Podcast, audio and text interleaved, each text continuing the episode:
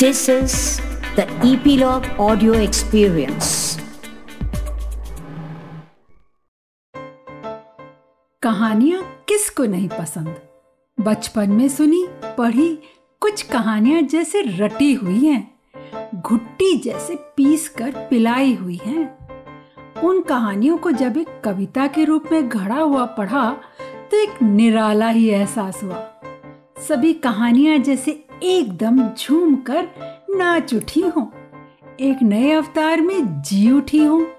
फिर वो चाहे पंचतंत्र हो या अकबर बीरबल या फिर हो एसोप फेबल। सभी नगीने हैं तराशे हुए, सलीके से पिरोए हुए, गुनगुना कर कहानी बुनते हुए बार बार सुनकर याद करने को प्रेरित करते हुए। इसी नए एहसास के साथ सुनीता मालपानी की ओर से पेशे खिदमत है। गुनगुनाती कहानियाँ। गुनगुनाती कहानियाँ इस पॉडकास्ट को आप सब्सक्राइब करें ईपीलॉग मीडिया वेबसाइट या अपने पसंदीदा पॉडकास्ट स्ट्रीमिंग ऐप पर।